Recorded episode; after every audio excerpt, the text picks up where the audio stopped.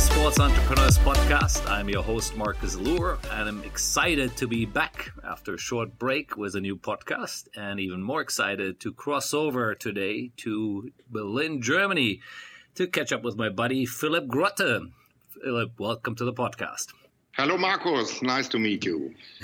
yeah, good to, good to have you on the line. And obviously, we've been talking a bit here the last few weeks uh, when when I was back in Germany as well over over the holidays, and uh, and I know we you have tons of great stories. Um, some are recordable, others uh, we will not be uh, sharing with the world, but. Uh, all of them are great, and uh, we know there's a lot of uh, interesting information here. Again, of what the sports marketing industry you know did over the last 25 years of your own career and that's obviously as usual we'll be digging deep into it so let me just sort of give a quick intro on yourself uh, for everyone who might not know you uh, philipp is from germany originally uh, studied in Hamburg, um, and uh, from there ended up with UFA Sports, which obviously is uh, was a top agency in those days, um, which uh, nowadays is called Sportfive. Again, um, it went through various incarnations, captured some of that already. Was uh, Robert Mueller before. We'll hear lots more great stuff from UFA Sports here from Philipp, uh, and several years with IMG, and of course, probably most well known Philipp is for his own agency, Kentaro, which uh, had a strong run for almost over a decade uh, out of London. And so we're going to dig into all this great stuff from obviously starting the career to being an entrepreneur in the industry. So, but as we always do, we'll go right back to where it all started, studying law in Hamburg. And there's a bit of some fun stories there, how what you were actually doing a bit on the outside, you know, on the side of it. Uh, Philipp, tell us. Yeah, thank you. Uh, of course, yeah, I studied law in Hamburg in the late 80s and early 90s of the last century. last but oh, yeah, it sounds like years ago. Yeah, and obviously in the sports rights business is already a couple of ages, I would say. And yes, I did a lot of things apart from studying law. I don't know if I ever did some sleeping in that time. I was basically uh, running my own little advertising agency with 10 employees. I was basically very much into the music business and had a band uh, where I had, I don't know, 250 gigs a year. I was running my own two clubs. And yes, apart from that, I also studied some law. Um, and uh, I have to say, uh, we discussed that recently that all of these side businesses, being in the entertainment and show business, also helped me later in my career. Yeah, because um, it had a lot of things to do with marketing and, of course, also selling yourself. Yeah, absolutely. Yeah, and then basically right after my university, I ended up actually as an intern uh, in a young German sports rights in, uh, agency called UFA Sports, which you have just mentioned. At that time, this was part of CAT, which uh, was again part of the Bertelsmann Group. Mm-hmm. And for Bertelsmann at that time, uh, second biggest media group in the world after Time Warner, right. Uh, had bundled all their electronic business, uh, which was at that time minority shareholder in the RTL television group and uh, in some radio stations. Mm-hmm. And of course, they had a little um, sports rights agency. UFA was at that time known because they had, for the first time in history, as a private agency, the Bundesliga rights for the German market. Okay. But they lost them against the big uh, rival in Munich. We were all based in Hamburg, um, the Kirch Group. So Bertelsmann um, had to decide if they would have close this new venture or if they would continue and reinvent themselves. And so they st- said at the end, oh, let's do some trading in sports rights business. And that's where we all started. Hmm, interesting. So we're, and just to give everyone a sense of uh, timing here. So we're in 94, right? 94, 95, uh, when you started there after university. Um, so in the mid 90s uh, in the world of sports, so, you know, over 25 years back.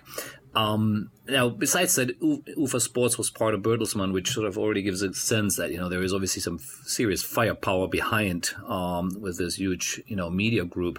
Uh, but I understand UFA Sports wasn't you know, there was several components to it, right? I, I, think you mentioned something from athletics to golf and tennis, and so maybe talk us through a little bit there. Um, what were the different pieces of of UFA at that time before we get into your part of it?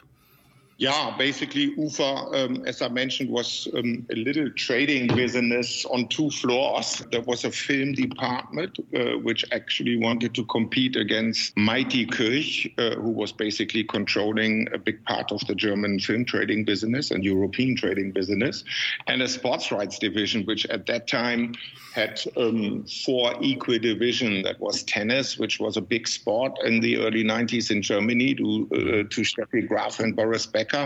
Yeah. There was a track and field department, a golf department, and there was a tiny little football department with a couple of guys who all made um, uh, quite uh, impressive careers later in the sports rights industry. But this little nucleus uh, was dealing with um, international and also German football. Uh, what you need to understand is that, in principle, uh, sports rights marketing, which we all know, uh, of course, of today, in uh, the center of Europe, apart from the UK, was just invented because um, there were two major factors. One was that uh, the entire size of the business area doubled overnight after the Iron Curtain fall down. So basically, the number of federations and clubs in European competitions mm-hmm. increased massively due to the downfall of Soviet Union. Yes, yeah.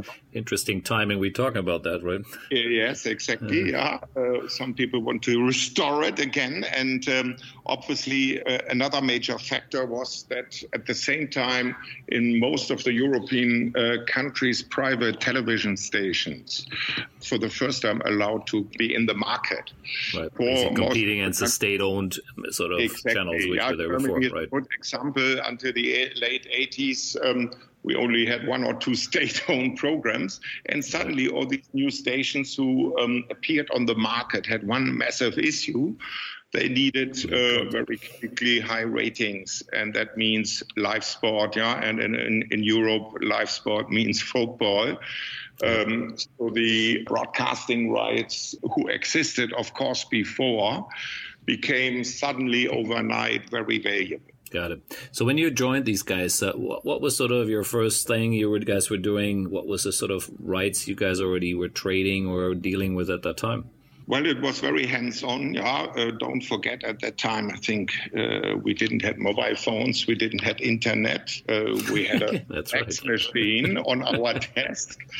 Um, actually, we had a printer next to our computer, and when we sent out what you would do today with mail, yeah, or a phone call, you basically printed a one-pager uh, went to the fax machine and That's sent right. it around the world. The rights we were dealing with uh, were mainly European Cup rights and uh, national team qualifiers, because mm-hmm. all of these rights were at that time not centralized.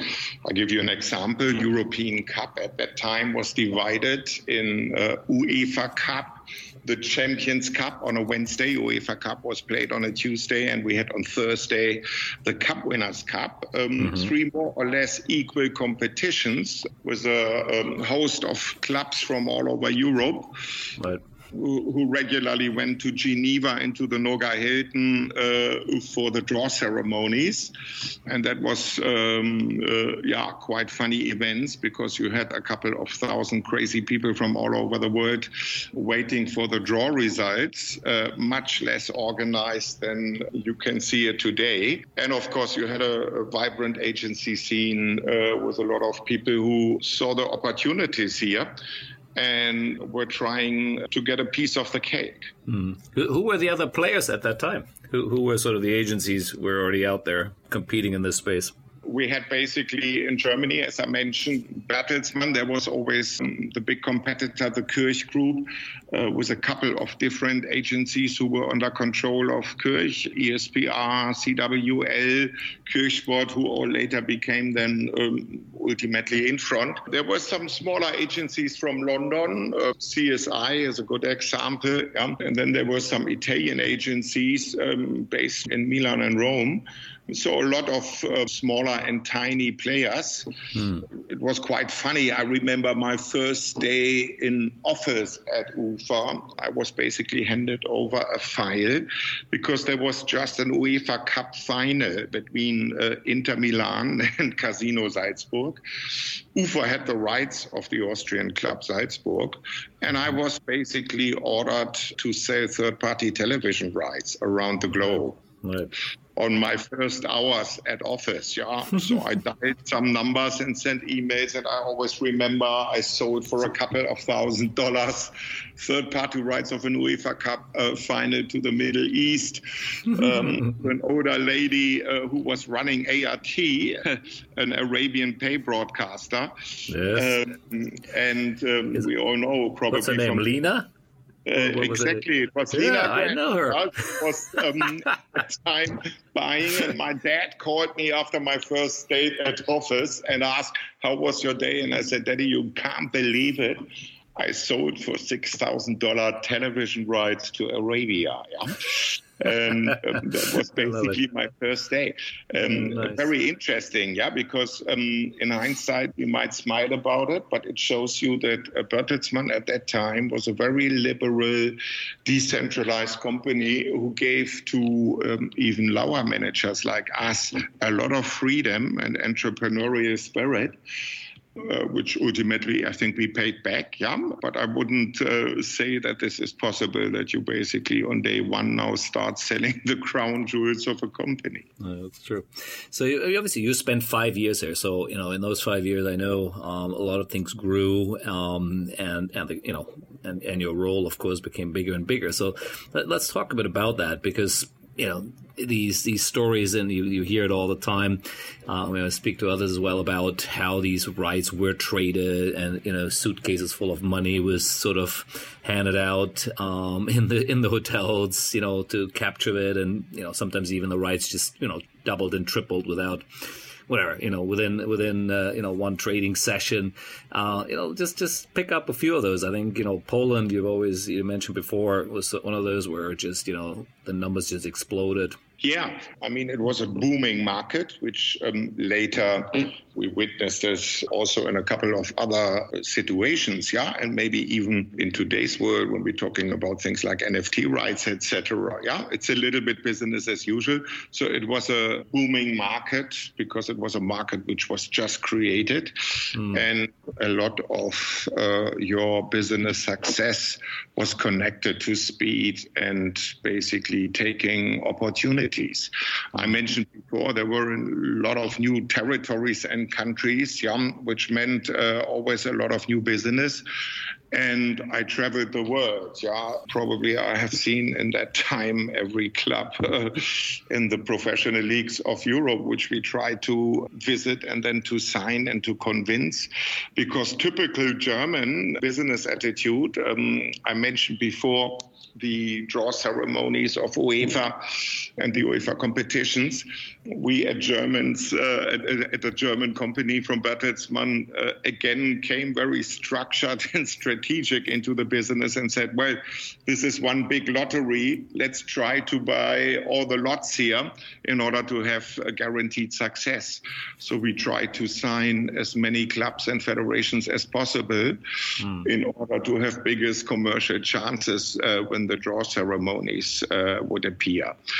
And therefore um, you couldn't basically go wrong yeah because even if you would have acquired rights to premium prices ultimately you were always um, able to sell at higher prices because the market was doubling and tripling every two years.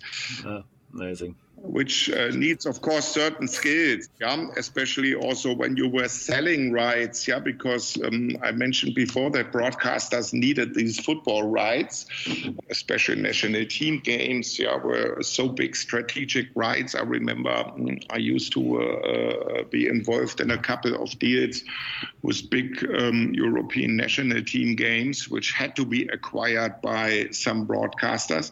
So when you were discussing with your opponent, component.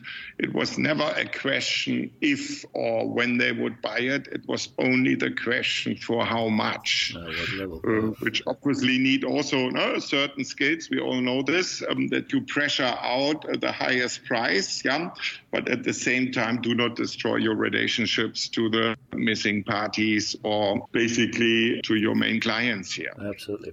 Now, when you when you guys were buying these rights, was it mostly third party and second party rights, or would you have for the home country as well, or how was that structured at yeah, that time? Yeah, it was, um, of course, also the case in certain territories in a lot of cases, um, and here we are coming already to the role of an agency, it was basically difficult for a German agency to buy first party rights of a club in the UK, yeah, because they basically mm. had their own relationships to Sky or the BBC. So, as a Hamburg based agency, you hardly could add value here. And due to the intransparency of the markets, of course, we were, um, our strength was um, knowing the markets, especially the second party rights market because again third party rights how we call it and also other rights uh, were hardly developed. Yeah, i just mentioned that i sold mm. um, UEFA Cup final for $6000 to the um, territory of MENA. But obviously this has changed now dramatically. And when you see um, that uh, revenues of the Premier League um, are uh, when it comes to foreign sales bigger than the domestic deal, um, it gives you a good impression how this market has developed as well. Absolutely. Yeah, for sure.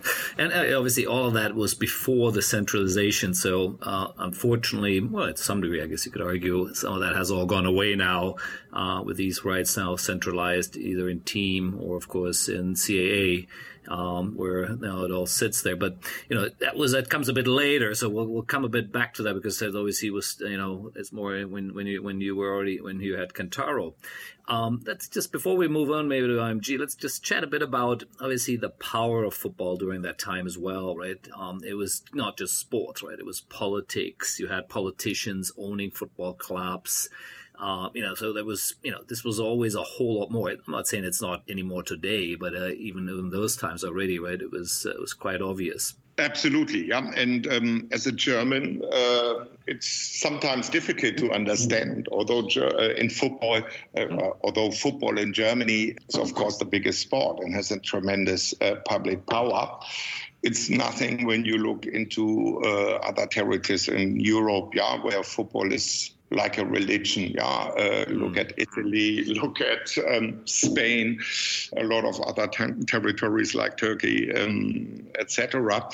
Um, I'm always saying that probably the president of FC Barcelona is uh, more important than the president of Catalonia, nice. and therefore you, uh, of course, came into contact and direct touch with a lot of important people take as an example uh, Silvio Berlusconi, who I met a couple of times because um, his political career and his uh, success was very close connected um, uh, to the race. It's in Milan, yeah, um, yeah, which basically is a good example because in Italy football was more than um, just a game.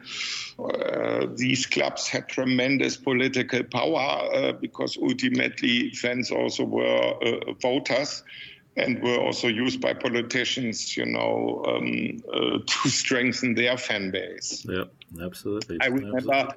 I was once in a strange position. There was um, uh, for the World Cup in France, very strange uh, draw result where Italy and uh, England were drawn in one group, and um, I uh, basically, or we had the rights of the uh, World Cup qualifying game, England versus Italy. Mm-hmm. So one little game, yeah, and it was very difficult for me to sell it because at that time there was a kind of cartel situation between Mediaset and RAI, and basically no one was uh, offering a market price. Right. Ultimately, I was um, able to sell it for, um, I think, uh, still a record price for a national team game in Italy um, uh, to a guy called Cecchi Gori, who at that time was trying to establish a third power um, in the Italian media scene with his own uh, television group, Tele Monte Carlo. And he acquired just this single national team game in order to get uh, missing frequencies to guarantee full coverage of his channels uh, throughout Italy. And it shows you that basically, um, yeah, with one little national team game, you could create politics. Amazing and uh, sometimes we were buying on the market entire packages so that you basically had four home games or even four away games or basically the entire game uh, package of a national team in one qualification period. And with these little packages, you could create entire new channels yeah, mm. on the back of just four or five national team games, which is illustrating the uh, tremendous strategic value of these rights at that time. Absolutely.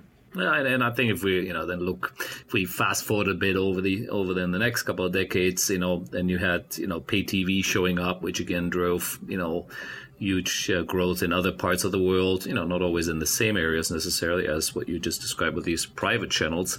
You know, then you had, you know, the telco companies coming in with IPTV, you know, now you again, you have, you know, OTT, OTT platforms showing up. And of course, you know, you mentioned NFTs and others. So there's always a, there's an evolution to it, but sometimes it, it sort of, it still boils down to the same thing, right? It's the content itself which drives it, which drive these, these new uh, platforms.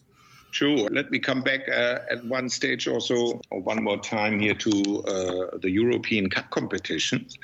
We, I know that you're also from Germany now. We all got raised by these uh, Tuesday, Wednesday, Thursday European Cup days during the season, with um, which I just mentioned, three equal competition formats.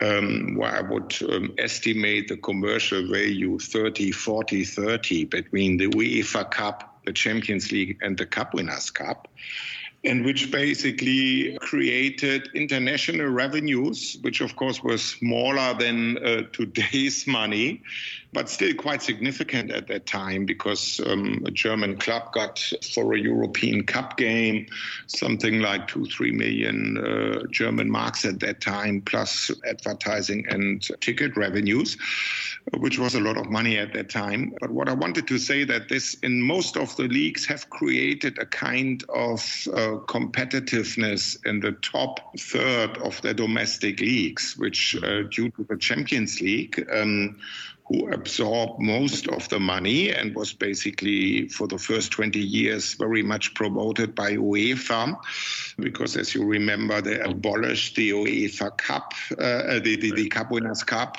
in order to have a second day for the UEFA Cup. And then basically for for the first 10 to 15 years the old UEFA Cup, which later became Europe League, uh, was also not treated very well by UEFA in order to promote uh, the Champions League. This has created basically um, uh, over the foundation of the monster we have now and the economic uh, situation in most of the leagues that you have a couple of top clubs uh, who consistently become uh, champions in their domestic leagues and uh, a much lower uh, competitiveness uh, in many of the top European leagues. Well, and there's no one bigger than Germany, I guess, really, right? Where Bayern Munich has been dominating. God knows how many, yes. is it now, nine years in a row or whatever many years it is? Now the tenth one. Look yeah, at Italy exactly. with Juventus. Yeah. yeah. England is different due to the investors. Yeah, but we have the same situation um, uh, in Spain. Yeah, and a lot of other territories. Right. And still, you could say say, you know, as a club, if you win two or, or if you're participating two or three times in a row the Champions League, then the distance to your next competitors who do not qualify to the Champions League is massive. Yeah. yeah, no, no, absolutely. Yeah, it's interesting. I just the other day I read about the sort of um, discussion. It's obviously just early days about a playoff uh, in the Bundesliga to again mix it a bit up and you know give others maybe a chance to still beat Bayern, even if you can't beat them over a whole season, you know. So um, yeah, I think those are definitely ideas which need to be explored because it, it, will get boring. Well, it is boring already, I guess, unless you're a Bayern fan. Absolutely, I think uh, there are a lot of studies. You know, it's uh, I think the biggest issue for a league when you uh, do not have competition. No? It's uh, a little bit like you would go into a cinema watching a movie and you know about the end.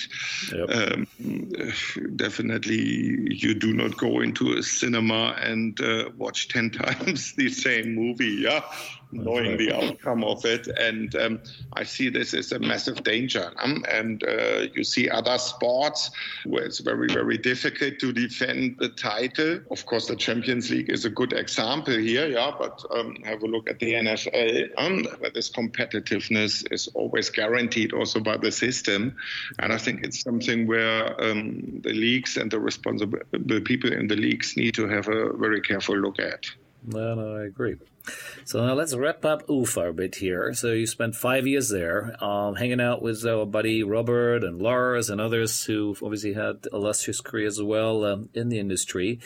Um, and I think you already were, you had Philip Huber, right? Your your partner later on as well. Um, was he already in UFA as well?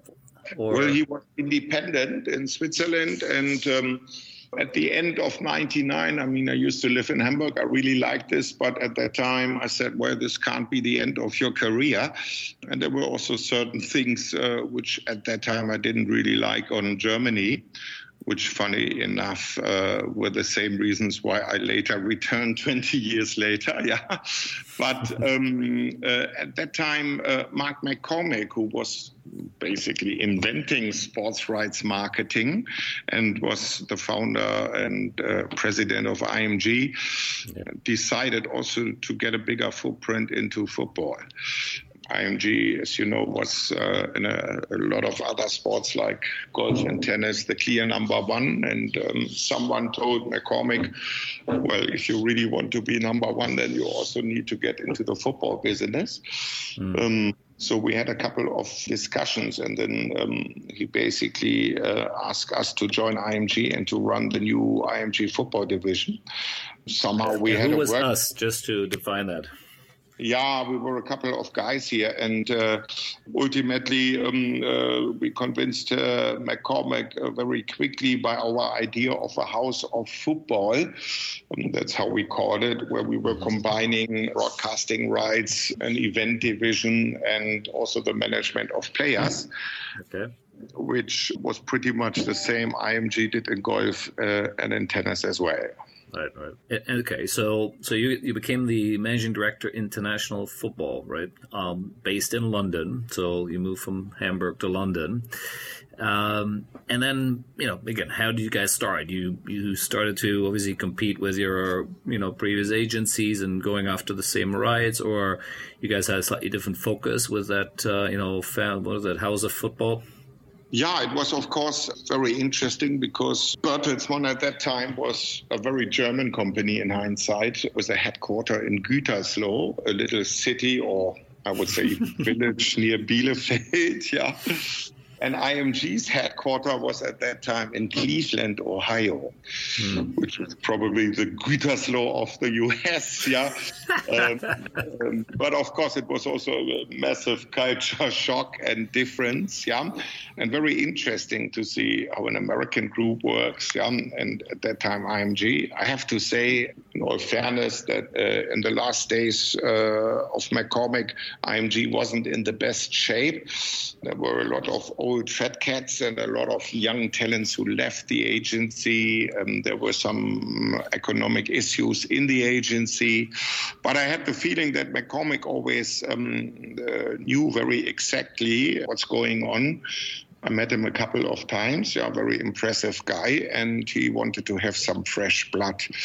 So we, with our hands-on European football skills, came into a company um, where the culture was pretty much American, uh, and also in influenced by the yeah, culture of uh, golf and tennis marketing, mm-hmm. which is completely different than uh, the football industry. Right. Uh, at that time, IMG was divided into a television part, TWI, know, and uh, event and players division, which was mainly in sponsorship business uh, at IMG. So this was also I would say, not the most lucky structure because there were also some political conflicts uh, of interest.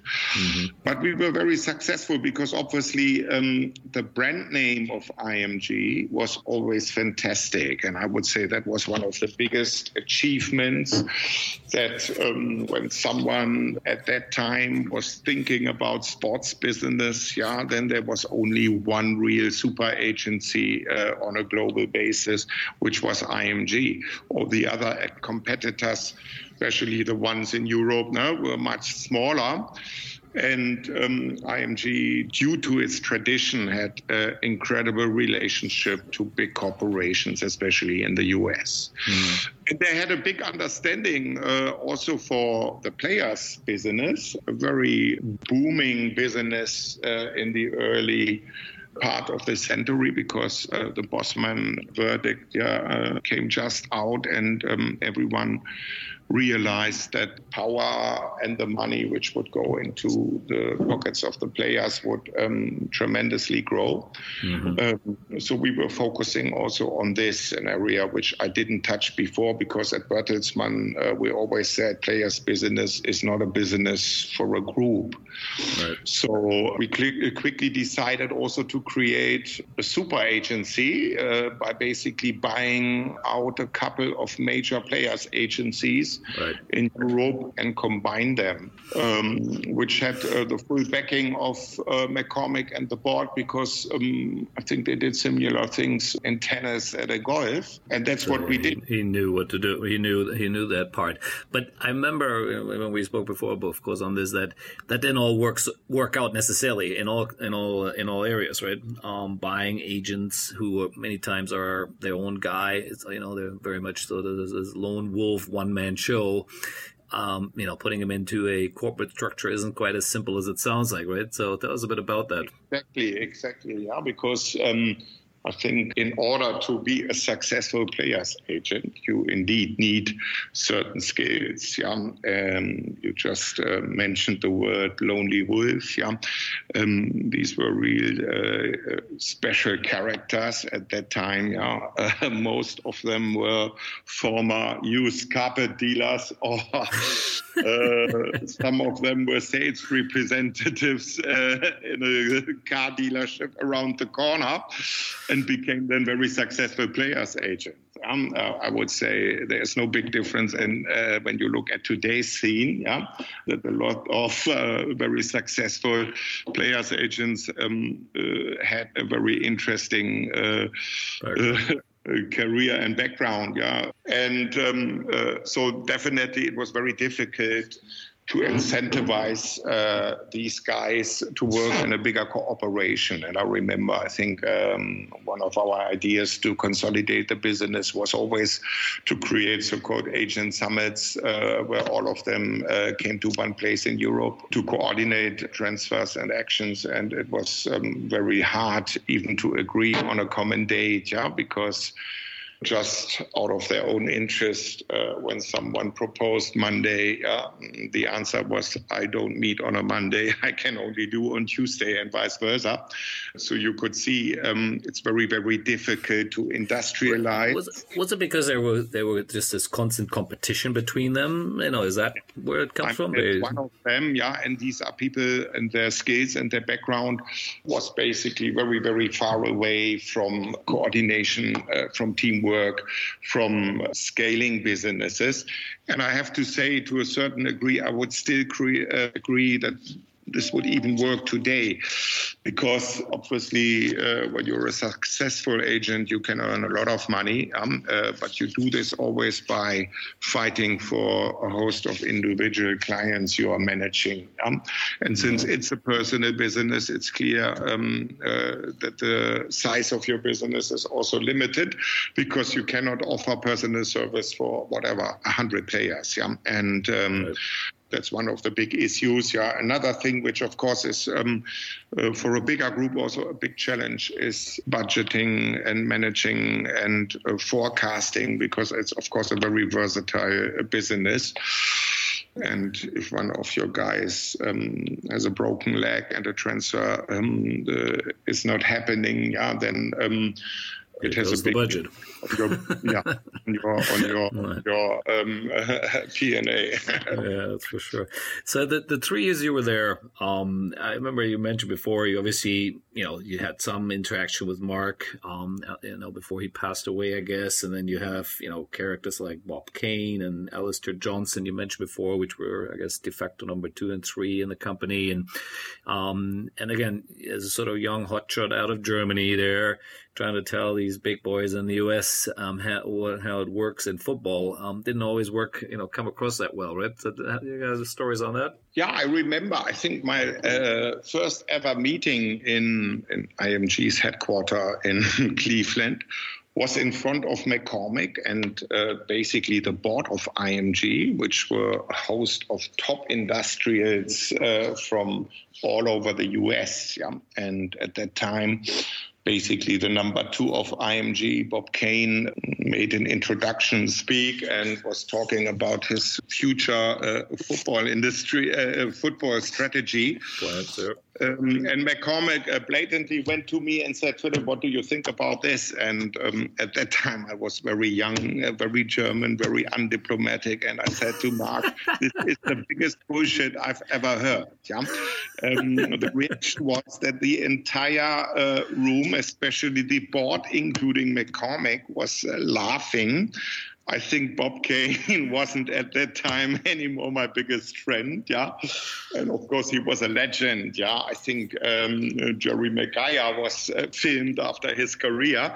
Mm. Um, it shows you a little bit that uh, McCormack, although he was very old, yeah, was a brilliant guy. Yeah, because uh, he liked these situations and he liked when people were direct, yeah, and non diplomatic. Uh, he was a businessman. Mm. And but it, of course, at that time, you know, we are talking here uh, in the year 2000 um, I would say uh, the competence uh, for the football business was not necessarily in Cleveland, yeah, because uh, the MLS just started, yeah, and they had a complete different approach uh, towards the football industry than um, we Europeans, yeah.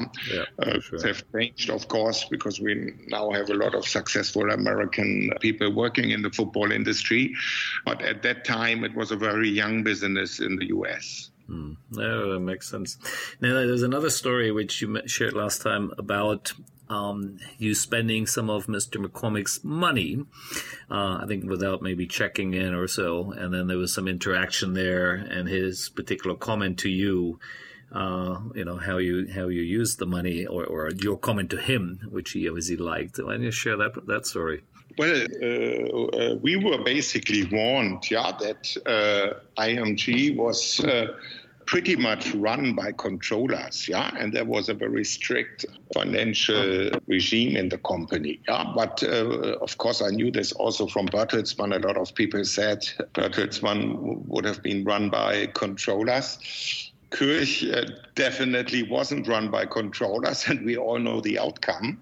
Mm. And um, there were a couple of situations. I remember um, I had to go into the office of McCormack because at one of these uh, television exhibitions, Sportel, I spent $500 on two bottles of red wine and put them as an expensive into my expenses claim. And for these $500, I was called into the office of McCormack um, explaining why I spent $500. Um, but um, on that time, I think we closed a multi million dollar deal with Eurosport in a restaurant in Miami.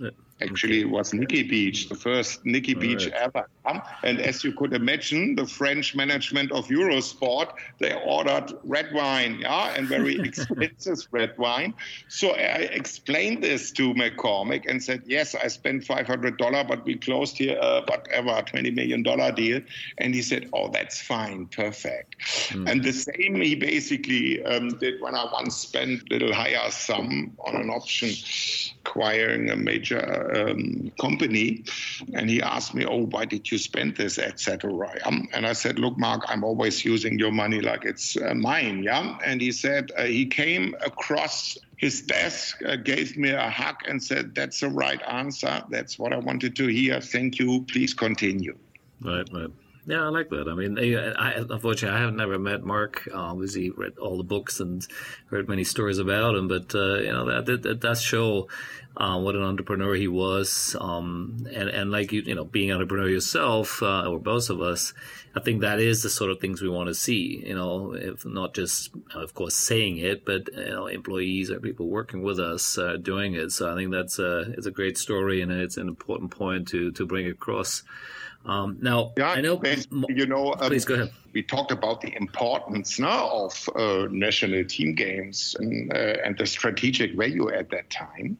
Hmm. And we got him then relatively quickly some important rights. And one was a Germany away game, uh, which IMG was controlling thanks to our work.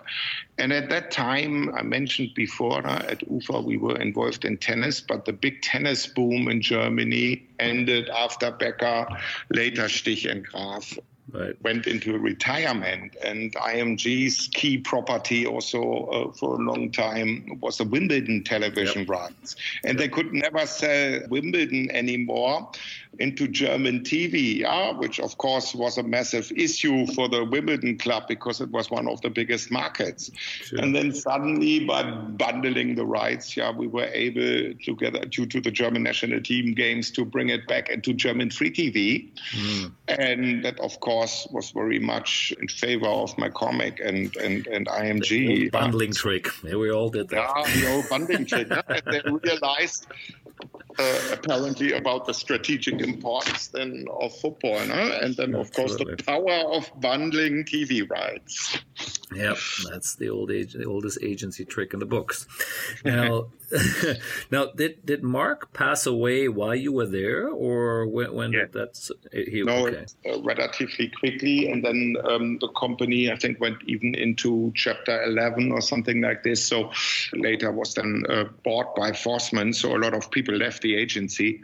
Hmm and it, it, was also clear that football or the business, how we were basically um, dealing with football, uh, didn't have a huge uh, future in IMG. Um, it was probably a little bit too much away from their core business, and also at that time financially, um, um they couldn't manage to raise massive guarantees, etc. And we all know football was always a cash business, and that was at that time a big issue at IMG. So we decided uh, to leave IMG and right. were um, sitting in London uh, in a restaurant and came up to um, eventually create our own agency, you know, like a lot of people um, like did at point in their career. and that's how we basically. That's how uh, Kentaro was born. Exactly. That's right. Um, Kentaro basically is a Central African word meaning lion mother, um, female warrior. So basically, we said we want to treat our uh, clients like little lions, no? and we are the lion mother. And it was a very lucky time because 2003 was the beginning of the next uh, economic boom after the dot com bubble was burst. Mm-hmm. Yeah. yeah. And I think the next financial crisis was 2008, no? 2009, yeah, although football was right. uh, pretty much apart from that. So we had a good timing here. Um, we had a lot of know how. We were uh, already in our 40s, yeah, so we were established people. We had a good contact network and created a little tiger here um, and a very uh, much growing business. Um, and this was you and Philip now, uh, the other Philip, or who, who, else was all part of when you started Kentaro? We were basically basically the founding partners. Um, uh, we then had some investors in, but in principle, uh, yeah, it was the two of us running the, the company. Phillips, right? But uh, you mentioned you you started in a, uh, what the Barclays Hotel in London before you got kicked out and had to find yourself an office, right? Exactly. Yeah, it was a flying start. Yeah, we basically had a meeting actually in the Berkeley Hotel in the breakfast room because it was next to my uh, house in London. And um, we were thinking of creating something new, but before we even were thinking about a name or a structure, we already had the first UEFA Cup rights of a couple of clubs from Cy- Cyprus and Greek, uh, Greece okay. in our book. Uh-huh. And I think the next draw was already the day after, so we started immediately with business. And then um, probably we became so big and so noisy that we eventually were kicked out of the Barclays Hotel's breakfast room and ended in a little room sub-rented from one of our partners and investors um, in the center of London. Yeah, oh, and cool. just the four of us in a little room. Yeah. Uh, so when you started, what what was the let's say the first vision and dream or idea that's the right word was it sort of you know all the learnings you had from ufa and img and just you know rebundling it now on your own of course or was there something different what, what was it was there a different twist to it uh, you know what was sort of the big picture there when you started before we get into more the nitty gritty here well um, i think um, first of all, we simply wanted to do business, yeah. But um, and make um, some money. Yeah, that's all. That's all good. Well, have fun and, and make money. Yeah, was one of yeah. our uh, mottos here. But um, of course, there was um, the idea of a house of football by basically having uh, five major divisions, which was media rights, sponsorship, events, players. Yeah plus tour organizing and tournaments. You, uh, you know, the five big business areas at that time, mm-hmm. who would basically support and complement each other, and create a lot of synergies. And but all uh, around be, football, or was it outside? Yeah, of, were you looking beyond football? Um, uh, one of our first interns was Kalle Sauerland, um, the son of the famous German box promoter. Yes um, who worked a lot with us and, and, basically was our first employee and uh, brought in, uh, of course, boxing competence and boxing business. So we did a lot uh, on boxing too, but. Uh, okay. Um, 90% uh, of the business, or even 95%, was uh, just football. Yeah, that was our right. Competence. And I still would say, you know, you should stick to the sports you understand. Yeah, although um, media rights is a different thing, and you could probably say media rights uh, yeah, for a sport uh, which you do not understand. But if you want to get um, deeply involved into sports marketing, I think you need to understand the sport. Mm-hmm. And I would say I would be still a horrible agent uh, uh in in marketing cricket, yeah, a sport which I would probably or will never understand as a child. fair enough. yeah. So let's let's uh, you know with your what was it Cyprus uh, little matches here and there. Obviously, that's you know you got started, but where was sort of the big breakthrough? Sorry yeah, we, we, we, there was a second angle, yeah, because we've seen, of course, also a lot of red tape, yeah, uh, in a German company, and then, of course, uh, even in an American, yeah although it's uh, much less formal than a German company, but you see, of course, in an American company at that time at IMG, similar amounts of red tape and uh, politics. Mm. And that was something uh, also we from day one wanted to um, avoid, yeah, uh, uh, and which was, I think, part, in hindsight, part of our success story, um, quick decision making. Yeah? Mm. Um, because, uh, as you know, the football business is very fast. No? Still today, although we are dealing with huge amounts of money, which normally um, involve institutional involvement, yeah, and institutional investors, and then the necessary board meetings, etc. Um, one of our big advantages was that we could decide no, on site very quickly, because what I'm always saying is no one cares about the game from last night, yeah, and um, you cannot rest on the success from yesterday, yeah, because um, uh, tomorrow is another day. The next match, yeah. And in principle, the next match, and you um, start from scratch, yeah. And so this was something, even when we became much bigger than in the next years, we always looked at it very carefully uh, to have very fast decision making processes. Now, again, uh, you mentioned earlier you had some investors, so there was when you had to write some larger checks, there was some funding available to uh, you know put put money in there. I'm assuming it wasn't just your own money, right? Yeah, it was own money, and then of course we had um, some people who helped us, but um, obviously uh, uh, we were quite lucky in the economic development of the company. Uh, so we earned from day one uh, substantial monies, which we always reinvested. Mm-hmm. Um, uh, and then, of course, when we were involved in bigger projects, um, you were looking, of course, constantly for funding and refunding these investments.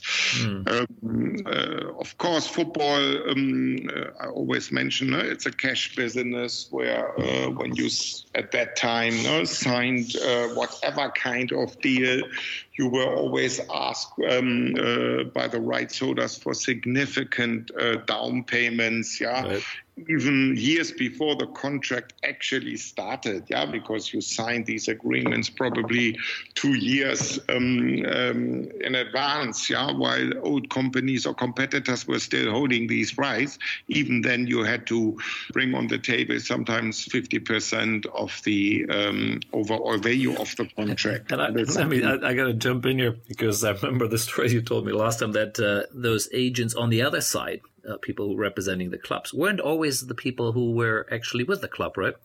so you there were some deals which you mentioned. I think you mentioned before something that maybe not yourself, but others uh, ended up paying money to you know obviously some guy who just you know acted like he belo- he was the you know belonged to the club and then ran off with the money. Uh, so well, yeah, both, right, um, uh, uh, the wild days no, in the early 90s where we tried at UFA to get as many contracts as possible. And one of the basically tools we had, of course, we could offer clubs a so-called signing fee, yeah, basically right. a non-refundable one-off payment, uh, which was not even connected to the rights fees, yeah, but an initi- uh, initiative to mm. sign a long-term rights deal, a representation deal with our company. And um, uh, we were talking here to clubs from uh, first divisions in Europe, uh, probably not um, clubs from the Premier League at that time, who was already starting and uh, very successful. But um, uh, when we are talking about a Polish first division club now or a Russian club, and um, you offered them a couple of hundred thousand German marks at that time, yeah, uh, something like whatever one, two, three hundred thousand euros. This was sometimes uh, the annual budget of the clubs at that time. Yeah, mm. so there was a huge incentive.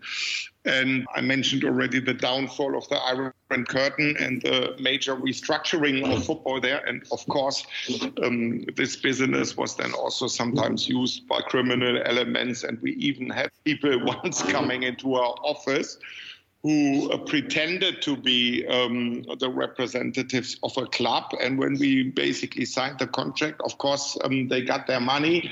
And when we um, sent our congratulation fax to the club, I think it was somewhere in Belarus or Russia, uh, we got a, a, short answer from the club. Uh, we do not understand your fax. No one of our club board was ever in Hamburg signing a contract.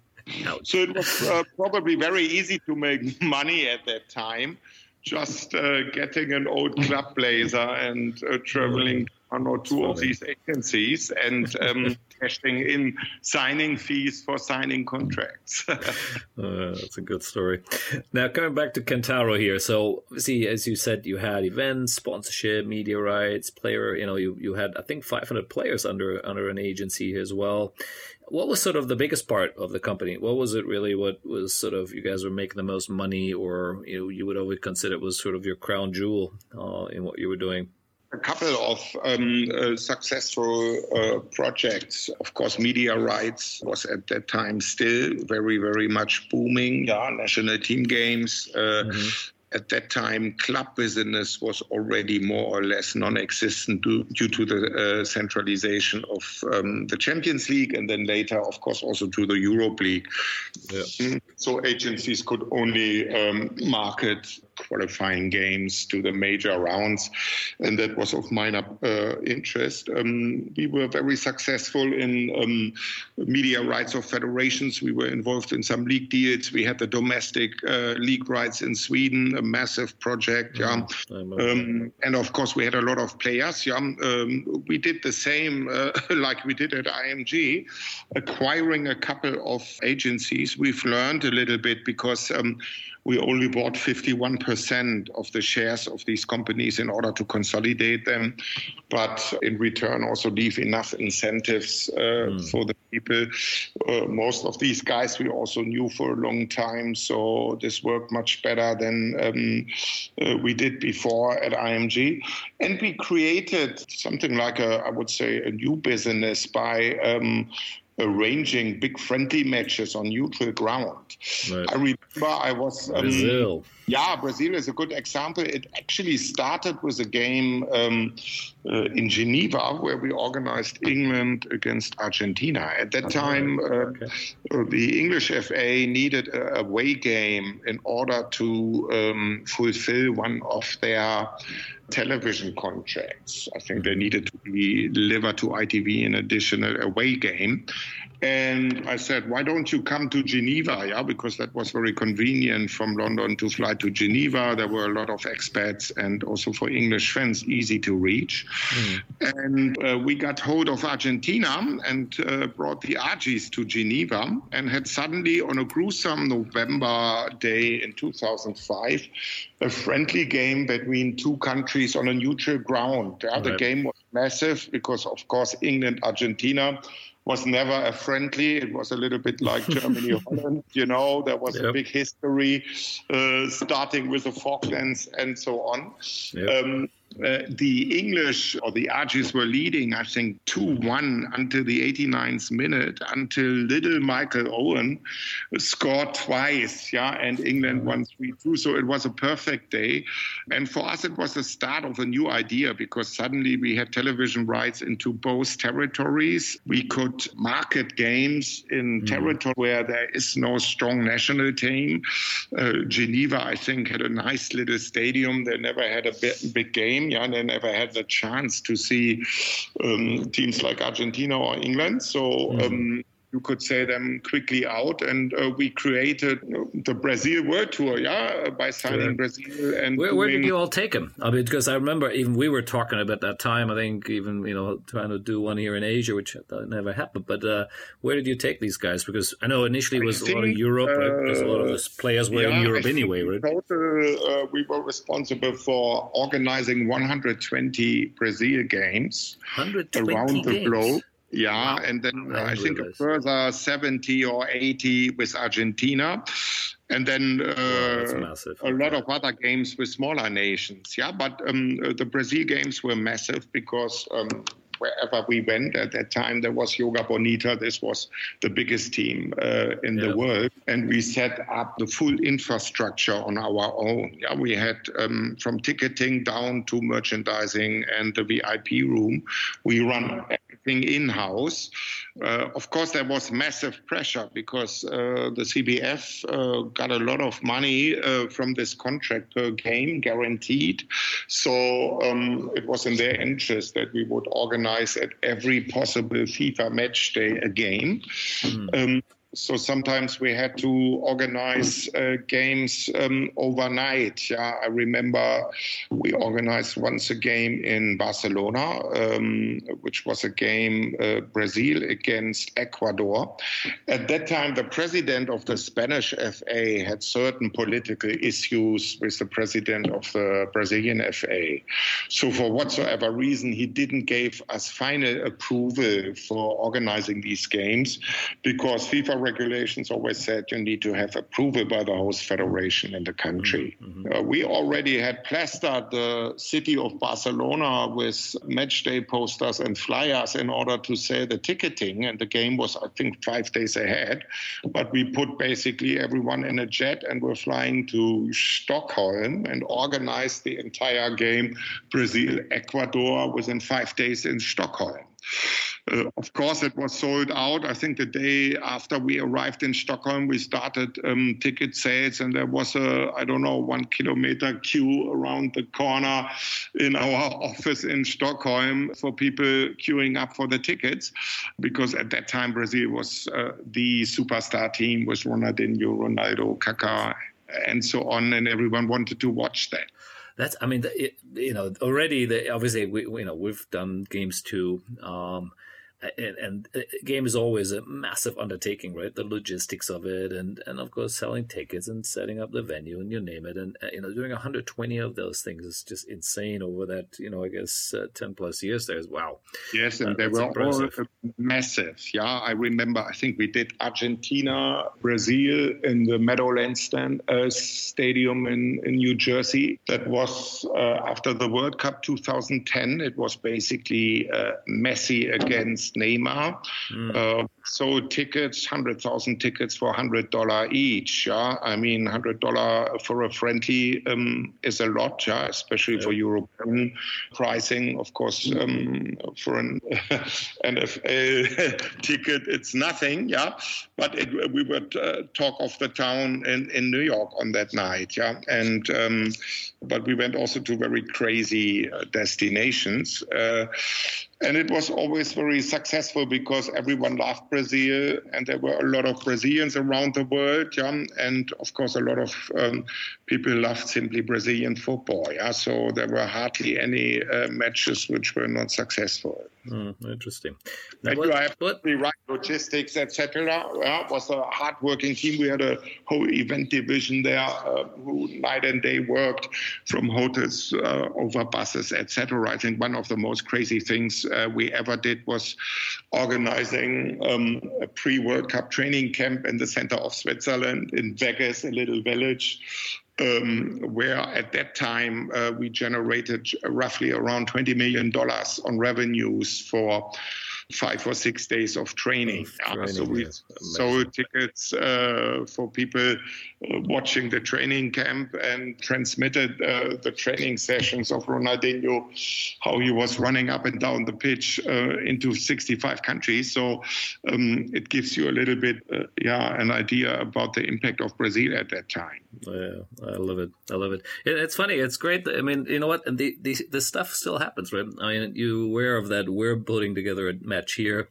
Uh, and by the time the podcast is live, um, well, the press conference will be out there. So we're bringing Liverpool and Man United here um, we're not the promoter, but you know we we are the the agency who put it all together, and uh, yeah, it still works. And and the num- you know, similar, you know, the tickets are expensive, but it's the two biggest football clubs, club you know, club clubs um, in the world, especially here for this region. And you know, we'll have a full house and crazy fans around here. So those matches, if you get the right ones, uh, they can be lucrative, and of course, and they can be very exciting. Absolutely. Yeah. I, I think um, national team games have uh, lost a lot of their appeal. Yeah. Mm-hmm. Uh, now you have the super clubs who, of course, do this now much more strategically. Um, we did a couple of games with Liverpool and also then with Man United and training camps, etc. We had a, always a very strong relationship to the sporting size of the clubs. Yeah, uh, that helped a lot. And even at that time, I remember that Man United asked crazy money, yeah, which was very very difficult to refinance but mm. nothing compared to the money they get now when they go overseas. Yeah, but um, yep. uh, we were definitely shaping this part of the uh, business. Yeah, and. Um, you mentioned a little bit the players business. Indeed, we had around 500 players in the books, so massive. I don't know if they all existed uh, or if there were some skeletons uh, among them, but I think um, uh, there were more than 250 national team players involved. Yeah, and we had bought uh, the biggest agency at that time in the UK, uh, so we were also managing some of the biggest stars at that time in the Premier League because um, our partner, the Jerome Anderson was instrumental in bringing the first big superstars into the Premier League. Um, like Dennis Bergkamp, Thierry Henry, uh, Emmanuel Petit, etc. Um, and I think we even had um, Zlatan Ibrahimovic in our books because our Swedish agency was managing him until okay. he then went to Mino Raiola. Yeah, so. Um, uh, the first two. So you had your fingers everywhere, basically. So, yeah, we I mean, going so you know, starting with between the two of you there, um, well, at the end, let's say not, not at the end, maybe, but uh, sort of at the peak, um, how many people were you, and you know, what was sort of some numbers you can share, just I mean, to get I a sense and scale and size. Business, yeah, around the world, and uh, more than 150 people working for us, and a turnover of roughly 200 million dollars. Yeah, so uh, nice. was of course. Um, nothing against you know companies like IMG etc. But it was a nice business, you know, and very thriving business. Yes. Yep. Last time we talked a bit about it, and because I've had obviously that same experience on my end here, is that partially the part of the problem of our industry is, of course, is that the, the overheads are large, right? Um, you know, you have an expensive team of people uh, flying around the world, you know, doing the business we're doing, and uh, the more successful those guys become, the more they want, and the more expensive it gets to keep them. Uh, you know, and, and so you're always kind of chasing a little bit your own tail there. You know, what, what sort of you know your your take on that? No, absolutely. Um, uh, I always remember I had at that time already a banking partner, um, which was giving us a massive loan. Um, this was a fund from Luxembourg who um, later came also into administration and was uh, taking over by a very, very strict guy, you know, who made the turnaround of a lot of business. He didn't have a clue about football. And uh, I came into the office and introduced myself, and he said, "Oh, football, that's all bullshit," you know. And then he looked at to our balance sheet, our and and our numbers, and he said, "What? You have 20 million euro overheads? How should that work?" You know. Mm. And um, of course, I was defending our business. Yeah, I sometimes need to smile when I think about it because he might have been right. Yeah, because um, the business became much more transparent. You didn't have any more the pioneer winnings from the 90s we discussed before principle, you had to work on a 20% commission base. Yeah. And that basically means uh, when you have a 20% margin, and you have 20 million overheads, the first 100 million uh, yep. euros or dollars of your turnover, yeah, go straight you, out of the window. Yeah, close to break even, but only under the condition that all of your 20% deals are uh, fully working. Yeah, and uh, we all know that um, there are businesses, yeah, where you also have to invest a lot of money and you are not very lucky or successful. Right. So basically, you are absolutely right. Now you um, have every morning huge pressure to work against uh, your cost base, and um, this, of course, was also very much connected to the wages and salaries in our industry. Um, I mean, we all benefited in one part from that. But when you then basically running your own company, um, you also are facing the crazy uh, monies which are spent for wages and bonuses, etc. Uh, which was, I think, part of the connection to the football industry. Now, we recently discussed that the bus driver of Borussia Dortmund had um, a winning bonus in his contract. So, whenever the team was winning, he got a bonus. Oh, really? Um, okay. Uh, yeah. Uh, so, next in my next life, I've, I become also the uh, bus driver of Dortmund. But um, uh, connected um, uh, also to our situation in London, yeah, where um, the whole uh, economic business and climate and the way how people are dealing was very much influenced about the city and the banks there. Yeah, and yes, there were a lot of situations where a young employee who, for the first time in his life, sent uh, an email came the next day to you and asked for a share in the company, um, and of course a share in bonuses. So this was a situation which was not always easy to deal with. And uh, I would say, yeah, uh, in general, in the football business, salaries and wages are still very, very high. Absolutely. Now, before we sort of starting to kind of close in here and, and, and wrap things a bit up here, there's a few more things I want to touch on. One is, of course, your little some Asian story here, um, especially Thailand, uh, where I'm calling from here, and uh, your involvement with Manchester City and Thaksin here. Tell us a bit about that. Yeah, I know you are currently based in Bangkok, yeah, um, and uh, somehow a city uh, we did a lot of business because after uh, signing up all European federations, we basically had the idea now let's um, conquer the world. Do the same in and, Asia. Yeah, and do the same in Asia. At that time, the Asian market wasn't developed um, like today. I think the only meaningful TV monies you got from uh, for, for a national game was from Japan and uh, um, South Korea. So clearly we were very very uh, early there and maybe a little bit too it wasn't so easy. Yeah. yeah, I remember we once signed the Federation of Guam, yeah, until we found out that they even didn't have their own pitch. Um, I don't know if that uh, has been uh, we we did some deals together at that time when you had some of the Asian teams here. I think well, that's I remember that now.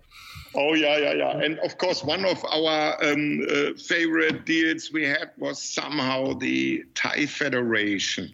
Mm-hmm. Um, I don't think that we ever made money on this. We organized once a year the King's Cup, a tournament in I don't know mid January, where it was very difficult to find uh, national teams to play in the mid of January outside of FIFA dates in Bangkok. Yep. But we had a close contact to the federation, and somehow the president of the federation was also very close to the president of Thailand, which was Mr. Thaksin. Mm-hmm. And we were once uh, driving uh, through London and just wanted to have a coffee in the Dorchester, uh, famous hotel and Park Lane.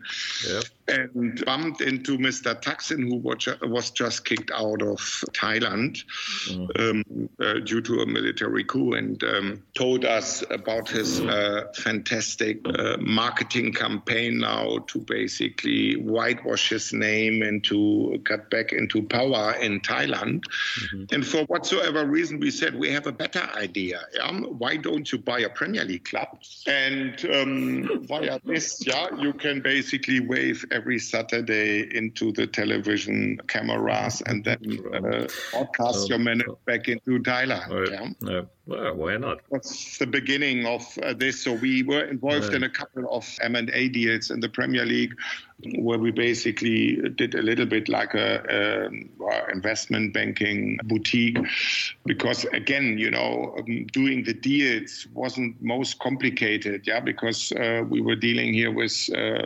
classic english limiteds.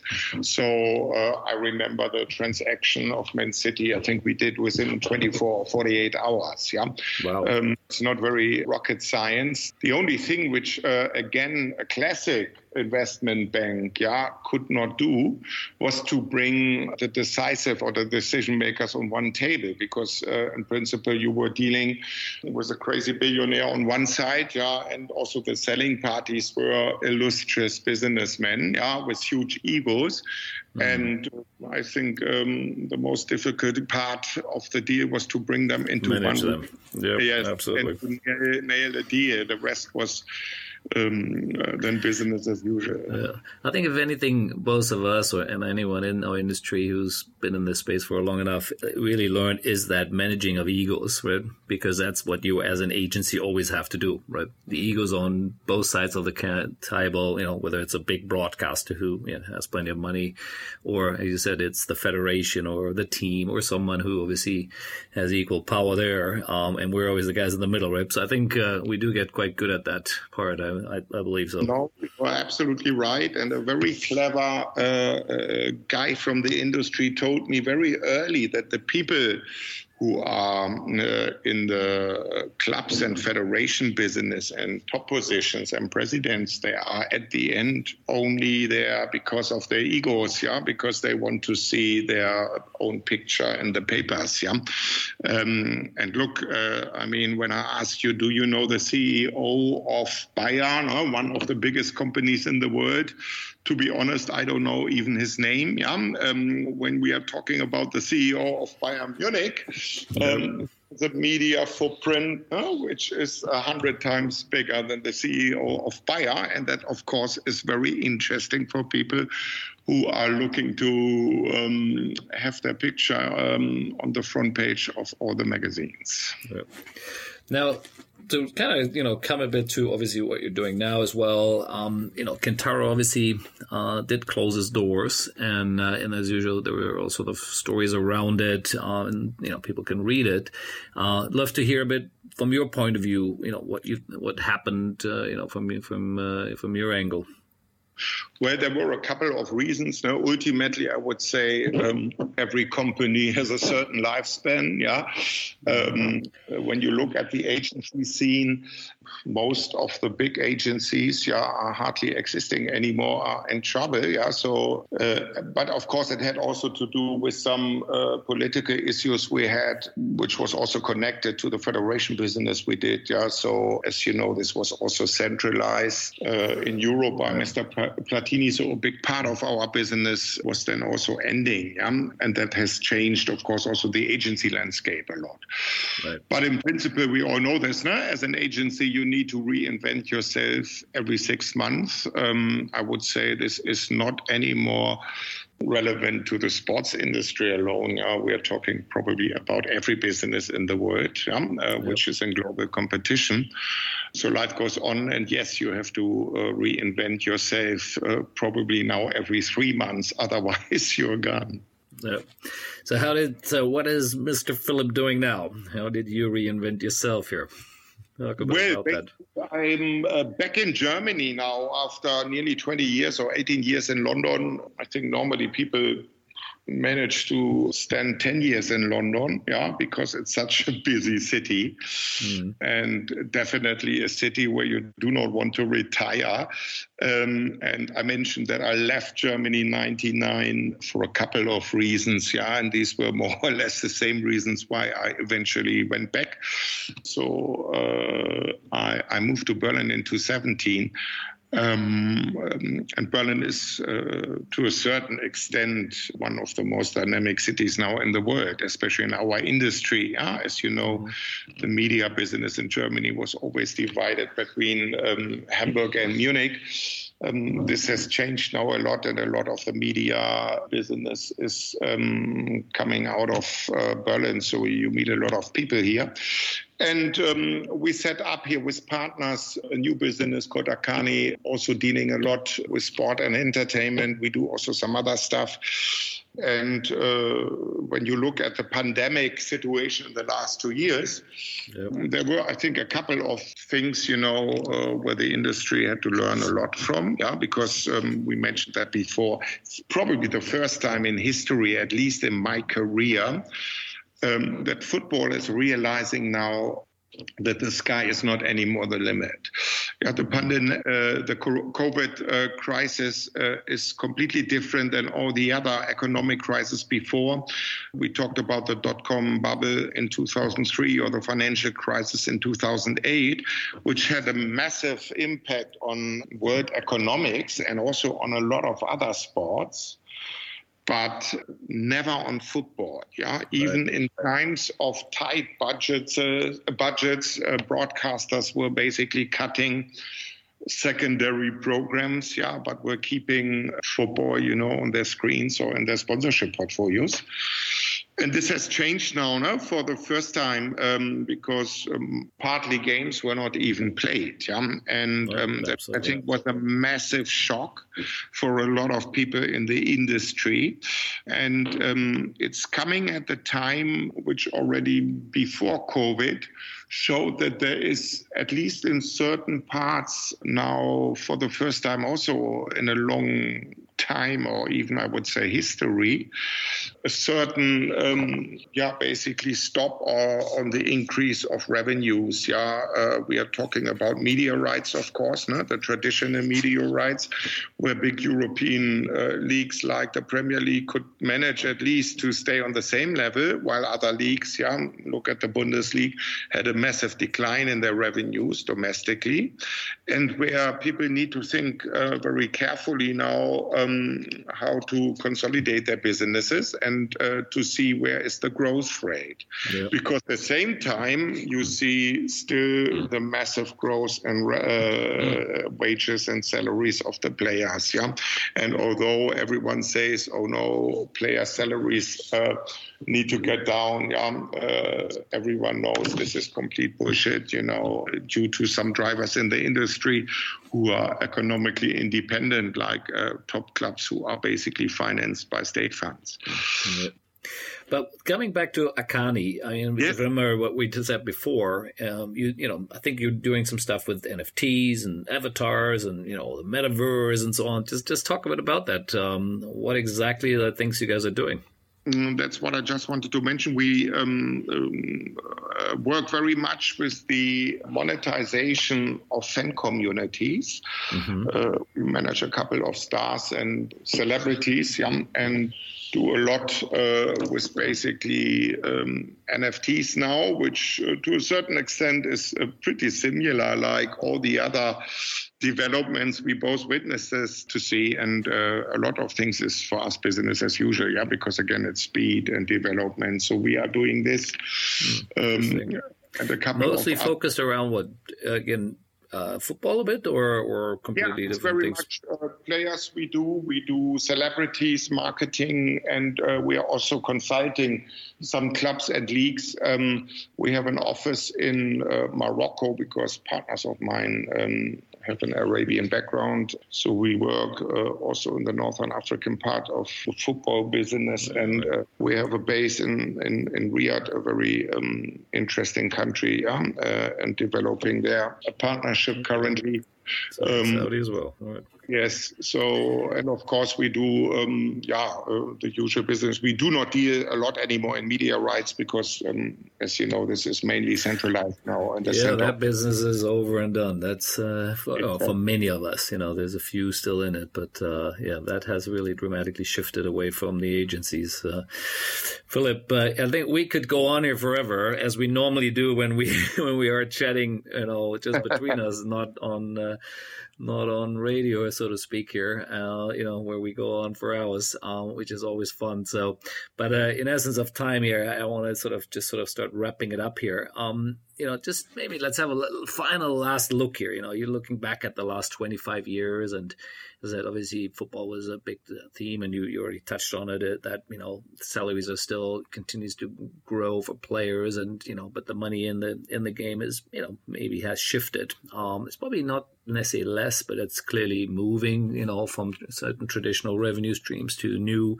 spaces, and, and we all need to kind of take you know watch that and, and be part of it. Um, what, what's your sort of thought on it? Sort of sort of final thought here for the for the evening here on a on a Sunday? Well, I mean, first of all, I'm very thankful, you know, for uh, the things I have learned in this industry. Yeah, as you know, it's a 24/7 business, mm. and we all, I think, we never had holidays. Yeah, so it's of course due to the speed and uh, to the fact that somewhere someone is. Uh, Most people would say we never worked either, but uh, that's a yeah. story. or we always work, yeah, because someone somewhere is always playing football. Yeah, and right. um, it, it's a global business. Yeah, so um, uh, yes, you put a lot of energy nah, and sleepless nights into this, but in return, of course, you make uh, incredible uh, experiences and uh, you know countries uh, on a global base, and sometimes uh, you even develop friendships. So um, this is something which I think we all should be very grateful about the global connection, yeah, in this business, and that was always um, the thing which I really or still like most on this, yeah. The other thing is, of course, um, what I just mentioned that you could never stop. Yeah, it's not like dealing whatever with a patent or you are inventing something and can live the rest of your life from the royalties. Yeah, uh, in principle, we all need to get up the next morning uh, and make the next deal uh, and yeah. reinvent yourself, which right. I mentioned, which is of course also quite nerve wracking. Yeah, but on the other side, it keeps you young. Yeah, and I, I think this is with all the digital, you know, I remember one thing. I we we helped to open the new Wembley Stadium. Uh, because um, uh, the English FA you know, spent a lot of money there and they couldn't even pay Brazil anymore. So we basically brought Brazil to open the Wembley Stadium. And it was a fantastic early summer day in London. Yeah, 90,000 people in the Wembley Stadium and a fantastic game between England and Brazil. And I was wondering, well, this is fantastic. What should come thereafter? Yeah? Mm. And I remember the next morning I was on a plane somewhere to Azerbaijan, uh, dealing about UEFA Cup rights, and it's exactly what I just said. Yeah, no one mm. cares about the game last yeah. night, which of night, course yeah. Keeps us all very young, yeah, and very juvenile because uh, you need to go with the latest trends, yeah. And um, uh, I would also recommend this to everyone who wants to join the industry, yeah, also the younger people, that of course with all the digital possibilities now, yeah, and uh, the new platforms coming up, um, I think there's hardly a time where you had more chances to be successful in this business when you grab the opportunities no? and are smart and clever and fast. Yeah. And um, look, older veterans like you and me, no? we need to uh, manage to cope with the speed. Uh, but um, still, I would say we are in the game. Yeah. Absolutely. I think the experience does count for something here. And, and, and you know, for my last thoughts on what you just shared is, uh, I think there are a couple of things. One is, uh, like I said, yes, the reinvention of an agency, I think it's is definitely true. Um, and when I look at TSA, you know, I always say we're at TSA 5.0 or 6 now, uh, you know, and if constantly reinventing that. Um, I also agree with that. You know, it's difficult to build strong assets, right? Because you can't own things. It's or, or more difficult to own things in in the industry, right? That's one. And so, someone you know uh, compared our industry a bit to investment banking, which is very similar, right? You always as good as your next deal, right? And you always have to find, you know, the next company you take public or the next whatever deal you're brokering. And so I think that's really what sports marketing is all about. And uh, guys like us have done it, obviously, and, and we drove and, and, and thrived by that. Uh, but it is, it's not as simple as it sounds like, that's for sure. absolutely. Absolutely. Uh, Philipp, I was, you know, this was a lot of fun and as I said, I know you have a you know day ahead of you here in in Berlin, so enjoy your day. Um, thanks for the talk. Uh, enjoyed it a lot too, and I'm sure we'll talk some more soon. Thank you very much, Marcus. Take care, Anna, and all Definitely. the best. Same to you. Cheers.